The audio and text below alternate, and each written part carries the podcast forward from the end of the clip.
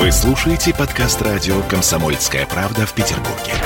девяносто два и ноль эф эм. Легенды и мифы Ленинградского рок-клуба. В студии радио «Комсомольская правда» в Санкт-Петербурге в программе «Легенды и мифы Ленинградского рок-клуба». У микрофона Александр Семенов. Здравствуйте, рокеры! У нас сегодня в гостях, как и обещали, снова пришли. Я их очень рад видеть.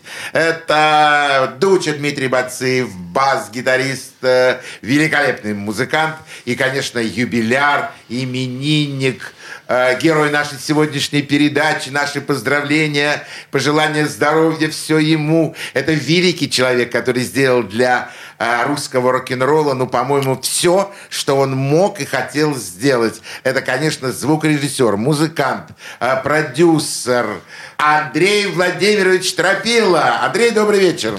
Здравствуйте. Вы забыли слово еще и издатель. Извини, издатель обязательно. И все это имеет отношение к, к Андрею Тропилло. Андрей и Дима, добрый вечер. Yes. Мы с вами снова продолжим наш разговор, и мне очень интересно услышать э, мнение Андрея Тропилло о Ленинградском рок-клубе, о тех музыкантах, которые там э, находились, о его росте и, к сожалению, о его замирании. Вот Ленинградский рок-клуб э, для тебя... Что это было на самом деле? Да, Андрей, для тебя, конечно. Я уже в предыдущей передаче касался этого вопроса, и здесь могу продолжить. Для меня это была некая разрешительная система, которая позволяла музыкантам, и мне в том числе, заниматься тем, что я люблю, писать любые тексты, их литовать и исполнять. Вот, и все. Это была никакая не организация, это было любительское объединение. Кстати, оно было, называлось «Ленинградский рок-клуб», или «Музыкальный клуб». И второе любительское объединение, там называлась «Магнитная звукозапись». Она состояла из двух человек, из меня и из Андрея Бурлаки, между прочим. Серьезно, больше никак. Но именно от, от, через него делались все пластинки на мелодии. Потому что они от любительского объединения, там писалось, правда, что это фонотека рок-клуба. Никакой фонотеки рок-клуба отродясь не было и, и нет. Вот, а вот э, была фонотека Андрея Тропилло, которая, так сказать, была так формально прикреплена к этому любительскому объединению «Магнитной звукозаписи». И, собственно говоря, оттуда уже шли заказы на мелодию в качестве спецзаказа э, от Ленинградского межсоюзного дома самодеятельного творчества. Система ремней, соединяющих партию и народ. Вот, значит, соответственно, тут все очень просто. Я сделал все, чтобы можно было, а, литовать, и, и за это не бояться, что сегодня ты играешь рок, а завтра ты получишь срок. Этого не было. Вот, абсолютно не было. Вот. Ну, и второе, конечно, там какая, велась какая-то работа поначалу. Она началась в восемьдесят первом году. Ну, и я считаю, что после мо- моего блестящего окончания, так сказать, этого рок-клуба в виде фестиваля на Зимнем стадионе, я считаю, что после этого и изгнание меня из рок-клуба, по сути дела, история рок-клуба прекратилась, и он постепенно превратился в обыкновенную пивную, да еще к тому же с чеченами, которые продают пиво. Это отдельная история, это, она абсолютно права. Но для меня рок-клуб умер в восемьдесят восьмом году. Но за эти вот семь лет было сделано очень много, много музыки и проведено, и фестивалей, ну, в общем, всего. Хотя фестивали были все такие домашние, подпольные. Единственный фестиваль, который реально был сделан рок-клубом, был сделан мною вопреки худсовету, вопреки оргкомитету, Коле Михайлову, там, с каким-то Слободским, да, и даже Жоржу Гуницкому. Они только во время этого фестиваля воровали у меня водку, воровали кока-колу, еду всякую, которая приготовлялась для музыкантов, и поляков, которые обеспечивали техническую службу, которую я привез из Польши. Я помню этот автобус, который стоял... Это не автобус, а передвижка эм си ай. эм си ай — это название Sony в Америке. Это был мелодийский вагон, который был куплен в свое время к Олимпийским играм в Москве. Это с тех времен. Я его использовал очень много. Пригонял сюда, там, в Шушары, на Зимний стадион, в фильмах и так далее. Вот. И было создано специально для этого, кстати, больше того, даже для того, чтобы снять этот, этот фестиваль на Зимнем стадионе, был создан специальный кооператив «Русское видео», которое потом стало ВПТО «Русское видео». Потом Дмитрия Владимир... Рождественского. Да, который, Димочка, был застрелен после тюрьмы в Выборге. А в Выборге мы пытались с Ураловым, таким директором, э, министром кинематографии, сделать русский Голливуд. в Выборге. Ну, из этого не получилось ничего, но, но попытка такая делалась. И опять же, делалась она с подачи Тропилло. Какие глобальные проекты живут в твоей голове? Какие мысли вообще ты просто Идиот, прокручиваешь? Идиотские. Да какие-то фантастические. Как же человек с таким объемом, э, объемом жизни мог согласиться на преподавание в юн... Как он назывался? ДТЮ? Д, нет, это Дом юного техника. Дом юного техника, да еще на должности, небось, какого-нибудь преподавателя. Ну, не должности, почему? Я был, у меня двенадцать лет педагогического стажа там, между прочим. Но это у меня педагогический стаж был э, э, в Доме пионеров с семьдесят восьмого по восемьдесят шестой год. А остальной педагогический стаж был на, на кафедре геофизики Ленинградского государственного университета. Я там тоже немножко подвязался, да. Такие э, разные э, веса на чаше жизни. Как же все-таки получился э, преподавание? Так нет, ну, дело все в том, что в предыдущей передаче спрашивали, как я при- пришел к музыке. Дело в том, что я с детства любил слушать пластинки. Вот. Потом у меня сестра уехала за границу. Она там вышла за героя алж- алжирской революции. Был там еще... Ну, неважно. В общем, у меня сейчас племянник, кстати, Есин, это имя арабское, ну, берберское. Есин э, Сибауайевич Тропилло. Ну, он, конечно, сейчас у него в паспорте написано, что он Есин Владимирович, потому что мой дедушка его усыновил, когда они с сестрой уехали из Алжира, они там жили. Вот. И сейчас он работает главным звукорежиссером театра БДТ, между прочим. Так что, ходите, смотрите, всяких Алис Френдлих, имейте в виду. Все там выходы, шумы, тогда. Это, это тоже Тропилло, только это Есин Сибауайевич или Владимирович. Вот, значит, короче говоря, я не понял, к чему ты говорил, а вы что-то спросили. Повторите вопрос. Легко. Скажи мне, каким образом ты принял приглашение а, да, быть да, да, простым да, да. преподавателем? Никаких, никакого приглашения не было. Я рыл, где... Сначала я хотел делать пластинки сам в своем подвале. У меня там пресс до сих пор стоит. Я нашел пресс, я сделал сам пресс-формы. Это я... миф. Это не миф, это правда.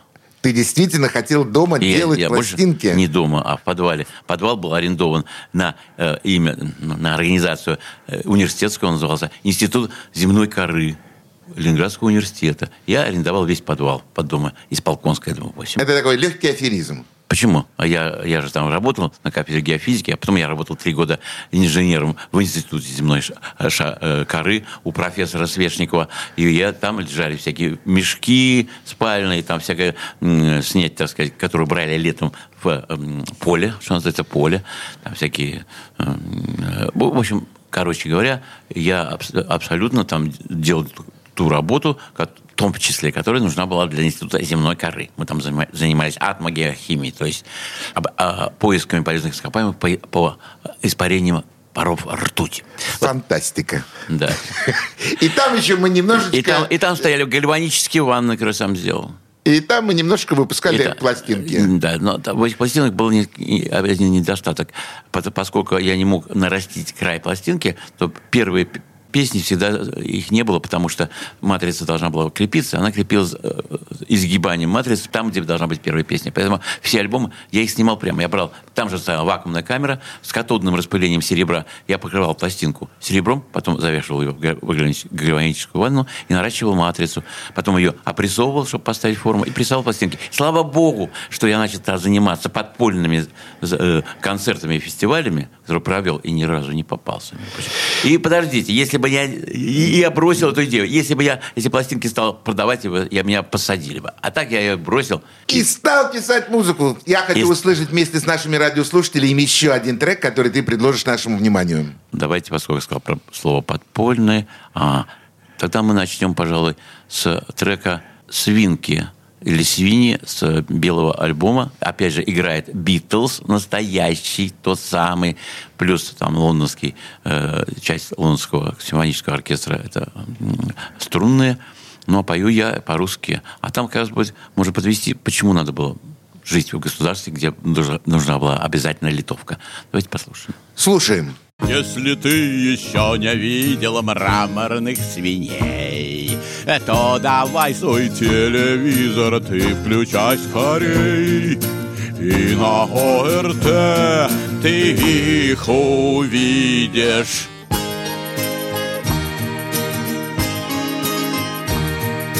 на крахмаленных рубашках, модных пиджаках. Пожирают все, что видят, все у них в руках. Только вместо лиц свиные рыла.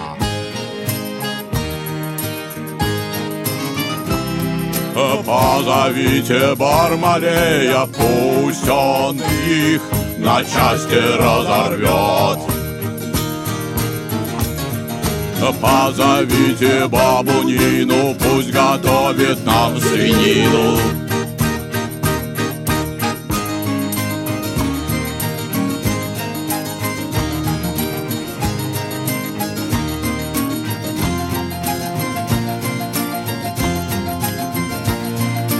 За единую,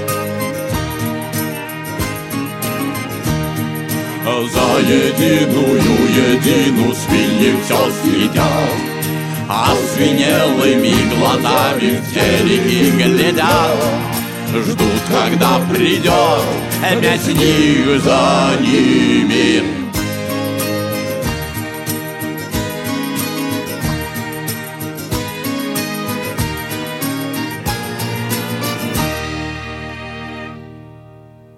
За единую едину вперед!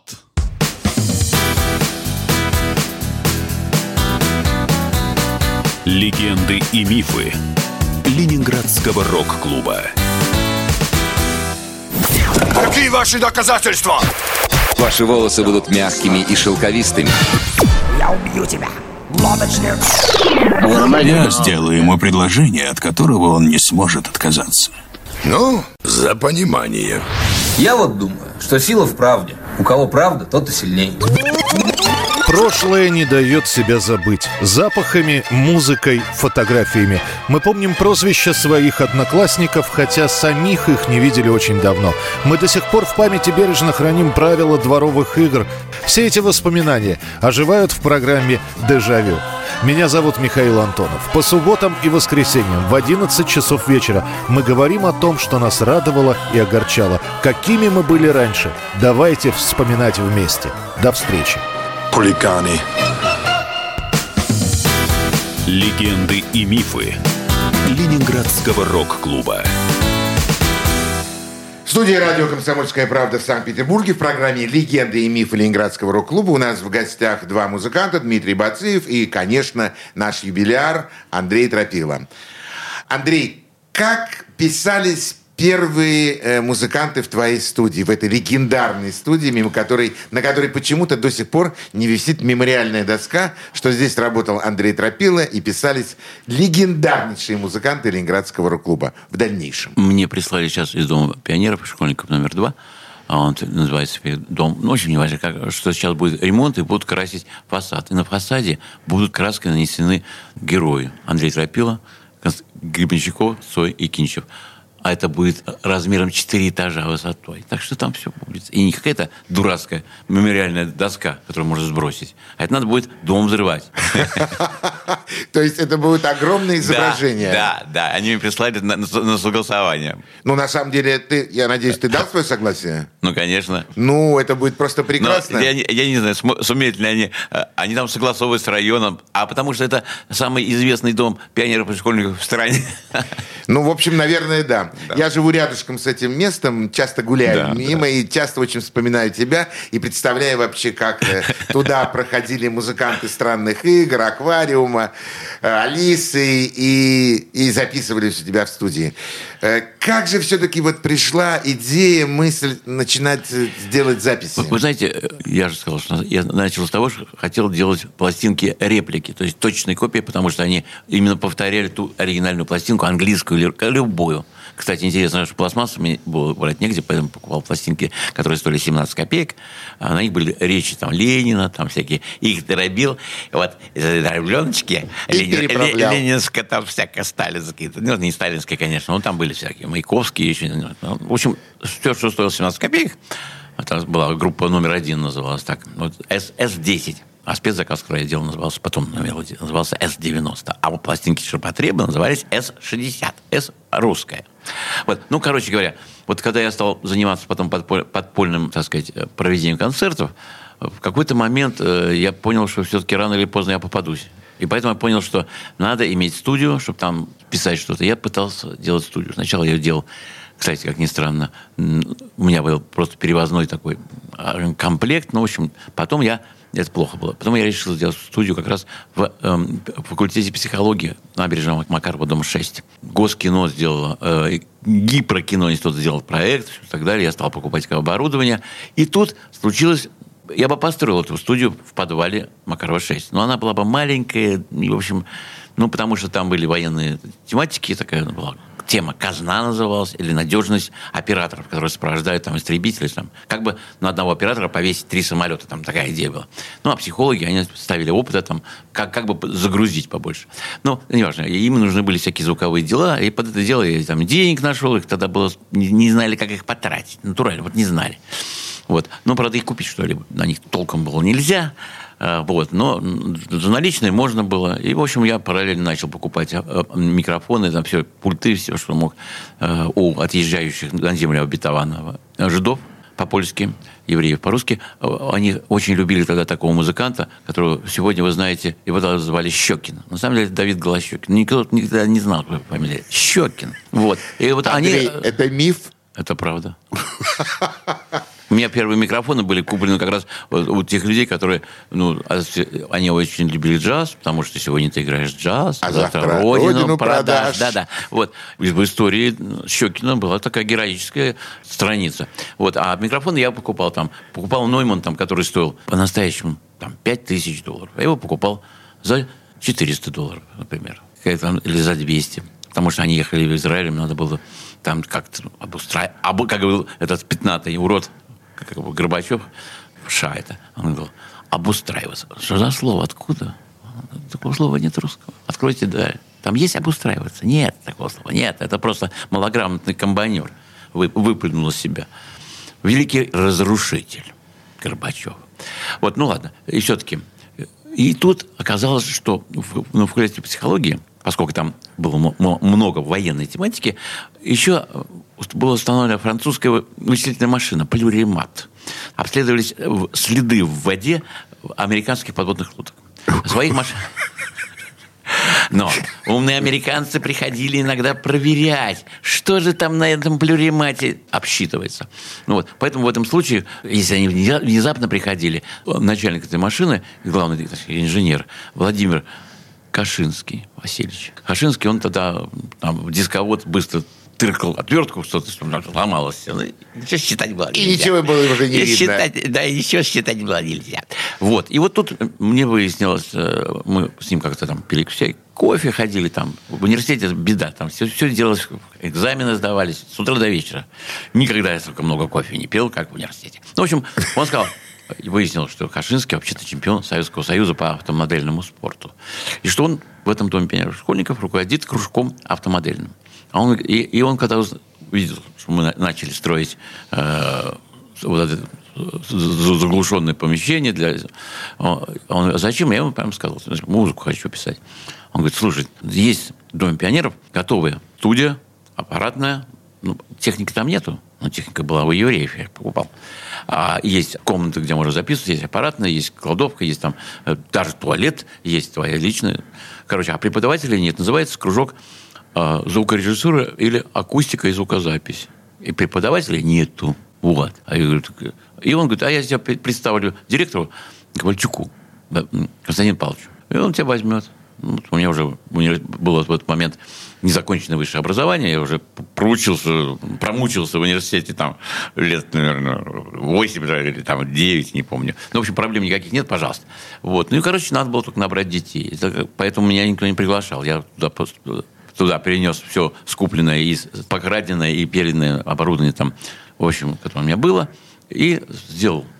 Набрал две, две группы пионеров, которые там превратились потом в Алексеев Вишню, да, там, в группу там, «Опасные соседи», там, в группу э, «Младшие братья», потом «Припинаки» они назывались.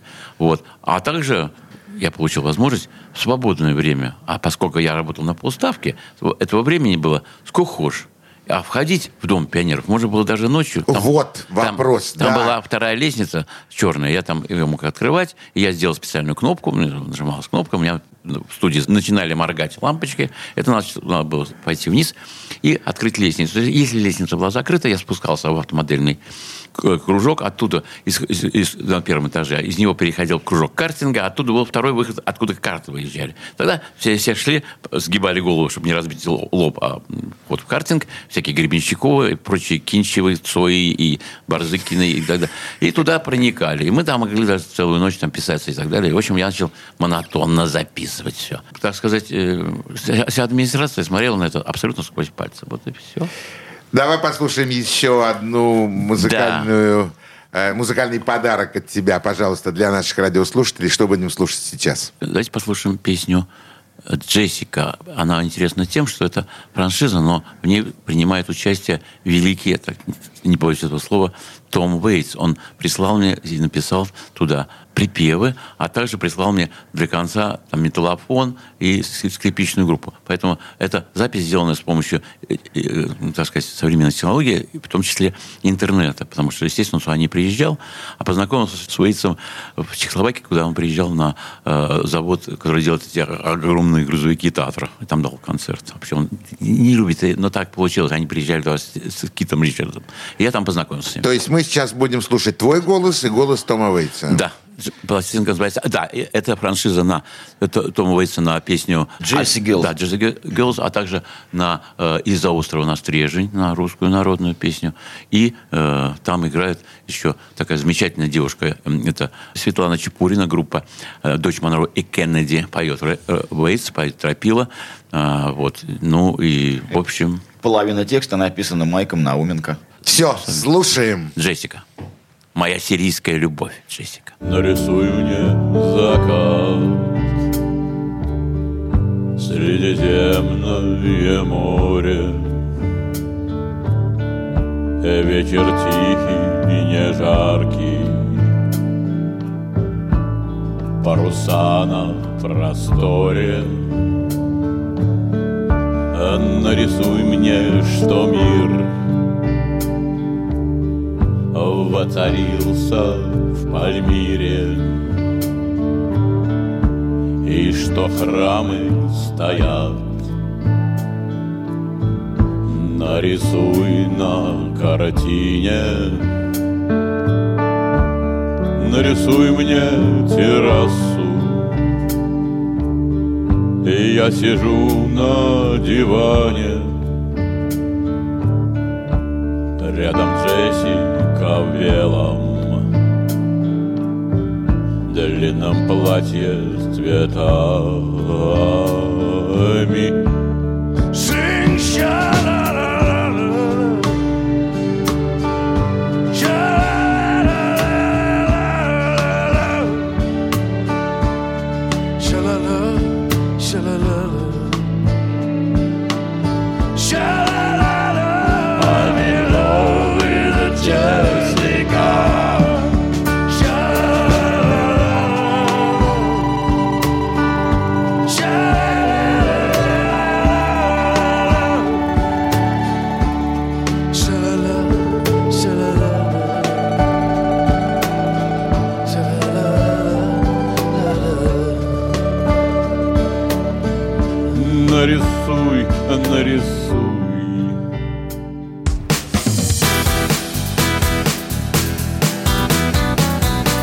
Легенды и мифы Ленинградского рок-клуба.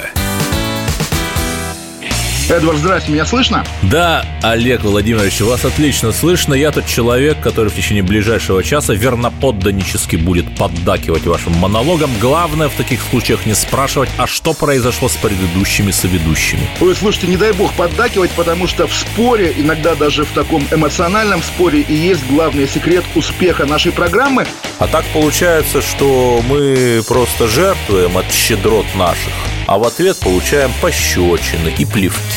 Надо ли это нам? Слушайте, вы обещали поддакивать, в итоге я поддакиваю, потому что я совершенно с вами согласен. Отдельная тема с Олегом Кашиным и Эдвардом Чесноковым.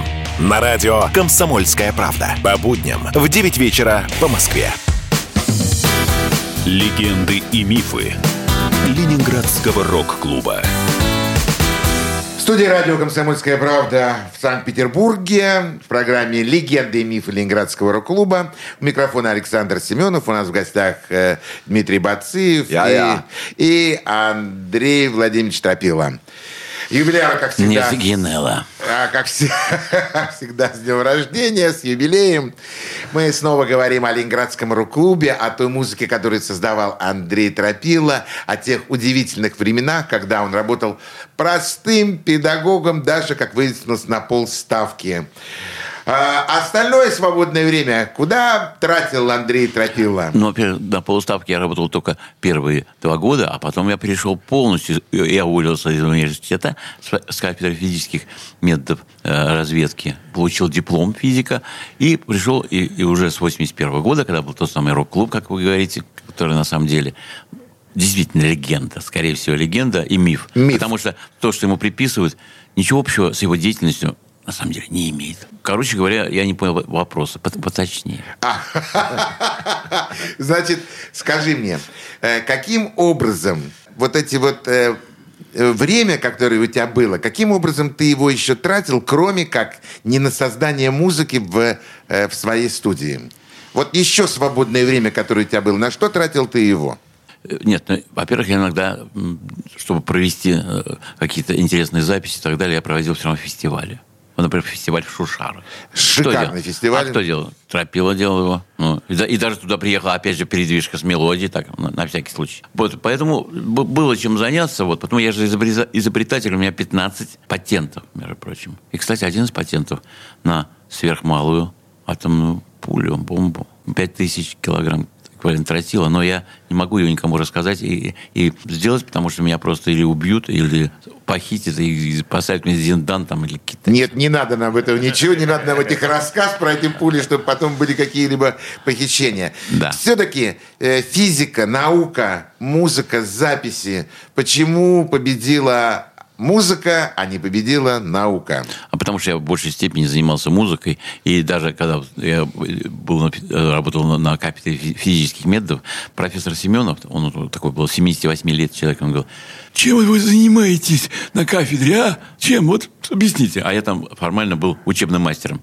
Там проводил, учил студентов, там, как с помощью электроразведки там, обнаружить в большом бассейне с черной водой кирпич, который там лежит на дне. Ну, в общем, короче, они слышали, Слышали же я непрерывно по телефону только готовил что-то такое. Ну, потом я там пытался сам в какой-то там восемьдесят седьмом году там издавать там «Мастера и Маргариту». Ну, в общем, короче, использовал все, что там можно было использовать, в том числе и деньги, которые валялись под ногами, которые я каким-то образом потом превращал через концерты в деньги, чтобы купить оборудование у отъезжающих, ну, в землю обетованную. А также на Дом пионеров посыпалось... Я ходил очень много по разным институтам. Институт акустики, и это было на Каменном острове, НИРПА, научно-исследовательский институт акустики и, и радиовещания. А, да, РА. Нет, радиовещания, акустики. Короче, у них была куча оборудования разного. Вот. Дома радио, телевидение. Та же мелодия, но уже московская. Они меняли все время парк оборудования. Им надо было куда-то девать все эти микрофоны, пульты и так далее. Отдать... Детям, это же святое. Святое. Ребятки, у меня было пятьдесят, ну, в общем, в сумме пятьдесят ламповых микрофонов типа Нойманов, которые стоят по десять тысяч долларов. Так. Сейчас они стоят по десять тысяч.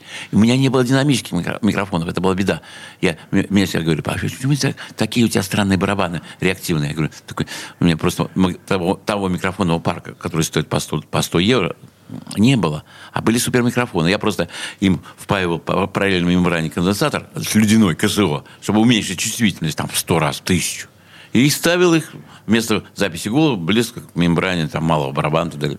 То есть у меня на всю студию, по-моему, было три или четыре динамических микрофона. И только поляки мне привезли первый пятьдесят восьмой «Щурик» в каком-то там уже восемьдесят шестом году, по-моему, или в восемьдесят пятом, когда я уже практически все записал. Но все записывалось. Пульты у меня были там всякие чешские, наши, нирпавские. А также, значит, каждое лето «Мелодия» мне выдавала свою передвижную студию с пультом «Штудер», между прочим, и с двумя «Штудерами» шестьдесят шестыми. То есть, на самом деле, я писал на таком оборудовании. Мама, не горюй.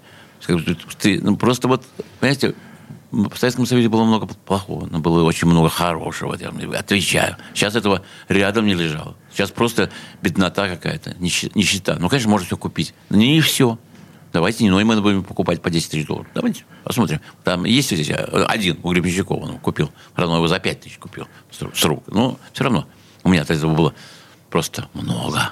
Вот. И поэтому я записывал, и все время, конечно, в основном я тратил на... Ведь мало того, что записать, потом надо смонтировать, потом надо как-то это все внедрить, этим, передать на хорошем качестве, на, на рулонах этим жучкам, которые назывались тоже студии звукозаписи, которые все переписывали на кассеты, и которые обеспечивали мне...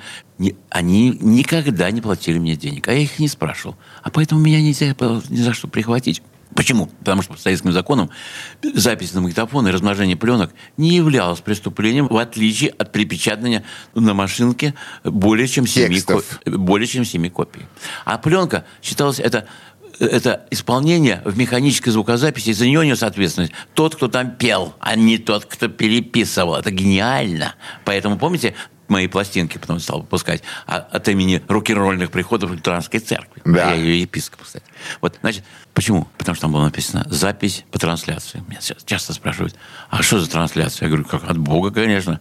Но если, но если бы тогда хватило этим гибистам задать мне вопрос, откуда вы берете фонограмму, я мог напороться на статью. Но им то ли не хватило мозгов, то ли они не хотели свое любимое детище. Все-таки они... Они пестовали и, и крышевали. Они крышевали рок-клуб, понимаете? Крышевали. Пока не пришел пятнатая сволочь Горбачев. Великий разрушитель. Ну, поэтому, в общем... Не было свободного времени. Не было абсолютно свободного времени. Я еще ездил там с той же группой «Ноль», которые, опять же, у меня пионерами были. Значит, мы поехали на ВДНХ, на зелё... там зеленый зал какой-то, на фестиваль. А когда я приехал, мне сказали... Так, у тебя прогул, так что пиши заявление по, об уходе по собственному желанию. Хотя это был июнь, уже занятий не было. Это считалось время, когда ты должен был готовить свой кабинет к следующему году. Он был так подготовлен, что не, не, не снилось никогда. А потом он мне сказал, Ковальчук, честно, пришел новый куратор от КГБ за народным образованием. И сказал Ковальчуку, ты, Ковальчук, эту богадельню с Тропиллой заканчивай. Как хочешь, вот тут не было. Вот и все. И так Тропилло в восемьдесят шестом году из своей студии вылетело нахрен. Это миф? Это правда. Это правда. Я хочу услышать еще один трек, который ты приготовил нашим радиослушателям. Да, да. Как бы это все закончилось, кончаем вместе. Поет Тропилло, аккомпанирует, подпевает группа «Битлз». Запись прислана мне, мною, сыном Джорджа Мартина. А Джорджа Мартина были дружны. Из а, студии «Эбби-Род», она восьмиканальная, это та самая запись, с которой потом выпускались пластинки. Все четырнадцать композиций этого альбома переведены, так сказать. Нет, транспонированы, это не перевод. Транспонированы. Французированы. Вашим непокорным слугой. Да, и поэтому я работаю сегодня самым креативным музыкантом нашей страны и аж города точно, это Дуче Бациевым. Ну вот, Дим, как прекрасное представление. Теперь слушаем. Ну да. Кончаем, и кончаем вместе. Вместе.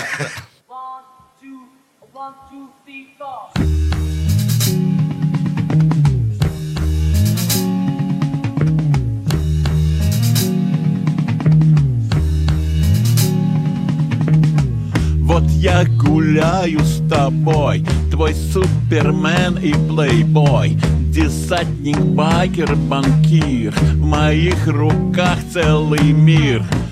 Пусть мне молятся боги, лишь бы ты раздвинула ноги.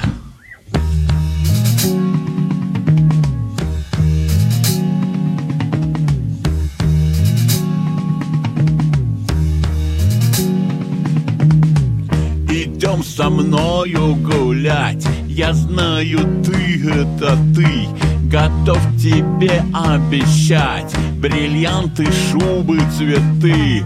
Я хочу тебя, а ты меня. Ну давай же сделаем это, да, кончим вместе с тобой сейчас.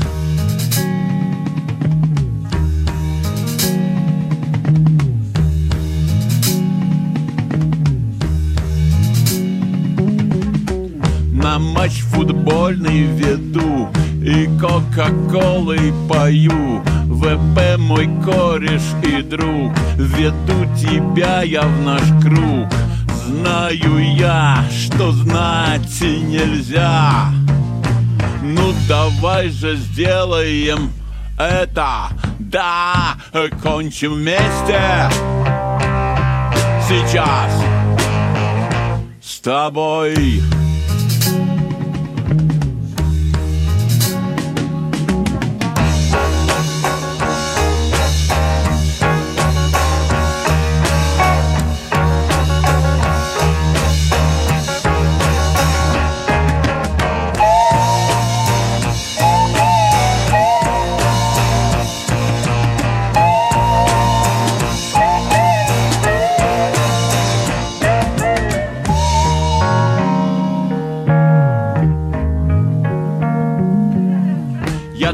Султан и герой, я буду только с тобой. Тебя я буду любить, летим сирийцев бомбить. Пусть мне молятся боги.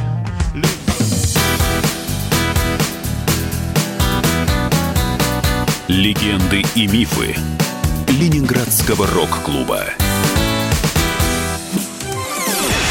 Радио «Комсомольская правда» — это настоящая музыка. Я хочу быть с тобой. Напои меня водой твоей любви. На тебе, как на войне, а на войне, как на тебе. Настоящие эмоции. Это то, о чем я, в принципе, мечтал всю свою сознательную жизнь. И... настоящие люди. Мы ведь не просто вот придумали и пошли на полюс. Мы к этой цели своей, ну, лет десять готовились, шли. Радио «Комсомольская правда». Живи настоящим. Легенды и мифы Ленинградского рок-клуба. Студия радио «Комсомольская правда» в Санкт-Петербурге в программе «Легенды и мифы Ленинградского рок-клуба». Микрофон Александр Семенов. У нас в гостях Дмитрий Бациев, Дуча. Я, я. И Андрей Владимирович Тропилло, наш именинник и герой сегодняшней программы. Здравствуйте. Андрей, что сегодня происходит в твоей жизни? Ну, во-первых, я потом вам попозже спою песенку «Госпел» без аккомпанемента. Называется «Будет мне девяносто один». Будет. Я к этому готовлюсь. Вообще, вы знаете, я раньше не, не, об этом не думал, но оказывается, в семьдесят лет тоже есть какая-то жизнь. Конечно, каждый день, каждый день качество жизни падает, несомненно. Вот, завтра там мне будут там, вырезать грыжу, например, да? Или там живот. Ну, к примеру. Это, может, и не будут. А, но все-таки сегодня что происходит? Происходит, двигаемся дальше, как пел... как в одной из мной записанной песни пел Гребенщиков. Двигаться дальше, двигаться дальше. Как страшно двигаться дальше. Выстроил новый дом, на улице новый день. Солнце, луна, цветы, абрикосы. Какая странная сладость. Нам нужно сделать шаг и двигаться дальше. Вот, ну, сегодня я пытаюсь делать, ну, сделать новую музыку. Я сегодня идею франшизы объясняю всему народу.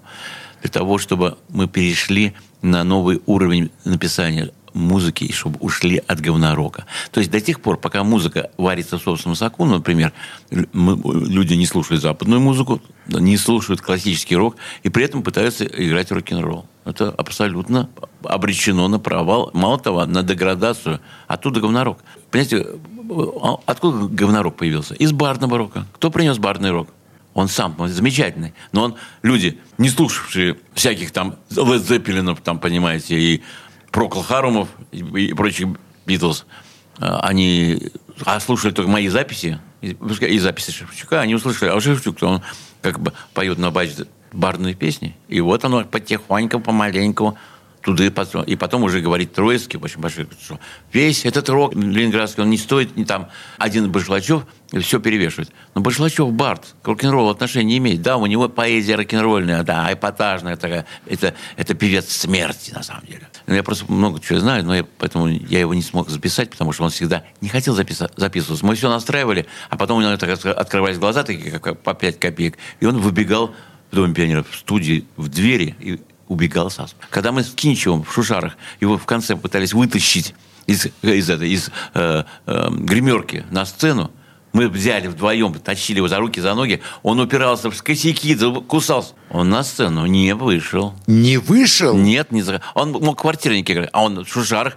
В конце выступления Алисы должен был быть Башлачев. Он пришел в это... Все-таки он был немножко на голову-то больной. И он... Мы... Можете спросить доктора. Мы вдвоем... А он кусался, брыкался.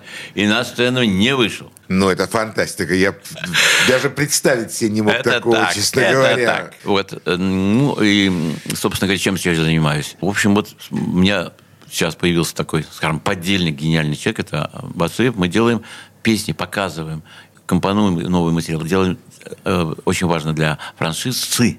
Знаете, есть франшиза, когда что-то делается точь-в-точь, а есть франшиза, это когда ты из этого конструктора или как там пазла делаешь новую музыку, делаются тексты всегда абсолютно новые, что важно, русский язык, казалось бы, когда не умеешь, не ложится на рок-н-ролл, ложится. А вот когда текст написан, русский язык глубже английского. Он дает многозначность, глубину дает. А английский язык его не дает. Поэтому тексты замечательных того же Зеппелина, того же Битлз, они такие куцы, куцы. А на русском они звучат обалденно. Вот. И вот Бациев, поскольку он поэт, может быть, даже более, чем музыкант, и он очень покладистый, ему очень легко все объяснить. Вот здесь эй си/ди си, вот здесь у нас Слейд, вот здесь у нас Procol Harum, здесь у нас Битлз, здесь у нас Роллинг Стоунс. Примерно такие. И потом, значит, музыканты, это тоже, на самом деле, придите на запись на мелодию, вы видите, как аранжировщики там ничего не пишут, они говорят, вот здесь мы играем там, не как там говорят какие-нибудь обрыки вот, на мелодии, имеется в виду попсовые, которые говорят, а тут мне сыграй погоню там, да, или там, а вот здесь, а он говорит, а вот здесь мы играем там эй си/ди си, да. Вот, какой альбом? А вот а Слейдер, там такой есть альбом, допустим. А, да. И человек... Третий трек, второе проведение. Играем. Нет, ну, примерно. Но примерно я, пускай лучше вот, Бациев подправит меня. Да все очень просто. На самом деле, э, если ты знаешь мус-литературу и ты занимаешься музыкой всю жизнь, и все это ты слышал, ты понимаешь, как оно все устроено. Конечно, знание технологии, оно убивает магию. Но зато, конечно, э, можно, можно лепить эти пазлы, складывать как угодно. Из того, что уже сыграно, можно собирать новые вещи в бесконечном многообразии. Ибо все равно мы вынуждены признать, что музыка вся уже давно сыграна. Написана. Она давно уже вся написана. И то же самое происходит с текстами. Все, все, все это уже написано. И точно так же это все разбирается и собирается в любых сочетаниях. Вот, собственно, и все.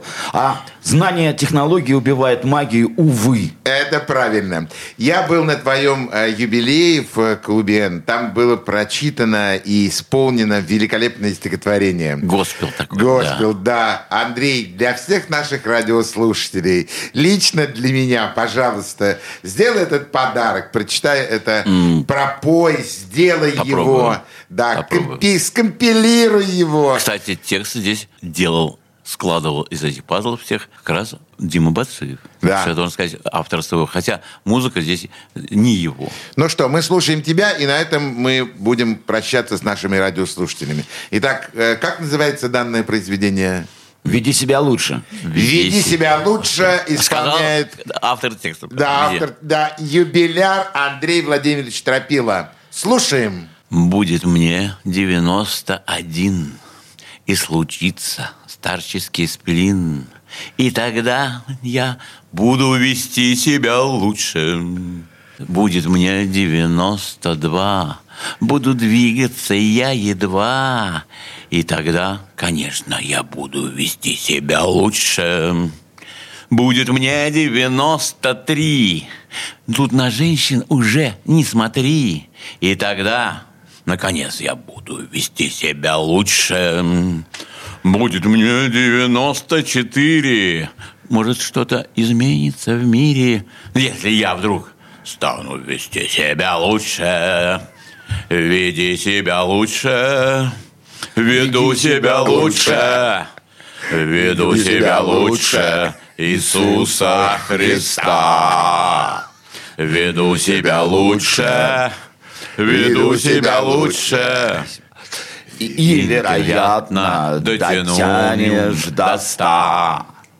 будет мне девяносто пять. Не смогу я ни сесть и ни встать, но лежа я буду вести себя лучше. Будет мне девяносто шесть. Не смогу я ни встать и ни сесть, и лежа я буду вести себя лучше. Будет мне девяносто семь, стану стареньким я совсем, и тогда уж я буду вести себя лучше. Будет мне девяносто восемь, Петр скажет: милости просим. И там-то в раю я буду вести себя лучше. Веди себя лучше, веди себя лучше. Веди себя лучше Иисуса Христа. Веди себя лучше, веди себя лучше, и, вероятно, дотянешь до ста. Будет мне девяносто девять. Ничего я не буду делать. Я просто буду вести, вести себя лучше. Вот и стукнуло мне сто лет, и лучше меня в мире нет. И они говорят: веди себя лучше, веди себя лучше, веди себя лучше, веди себя лучше Иисуса Христа. Веди себя лучше, веду себя лучше. И вот я дотянул до ста, и совесть моя чиста. Оу, да. Ну, все понятно, что Андрей Владимирович Тропилло лучше вести себя не будет, потому что он и так уже показал нам всем, как он умеет себя вести, так, как он строил и строит свою жизнь, и то большое дело, которое он делает, делает и будет делать. Мои искренние уважения и поздравления тебе, Андрей Владимирович Тропилло. Спасибо за все, что ты Можно я добавлю? сделал я буду, и еще делаешь. Я хочу сказать, я буду делать до тех пор, пока не подохну. Я вам обещаю. Вот на этом мы и прощаемся. И живи до ста лет. Всего доброго на самом деле всем радиослушателям. Пока! Оу, я, да! Да!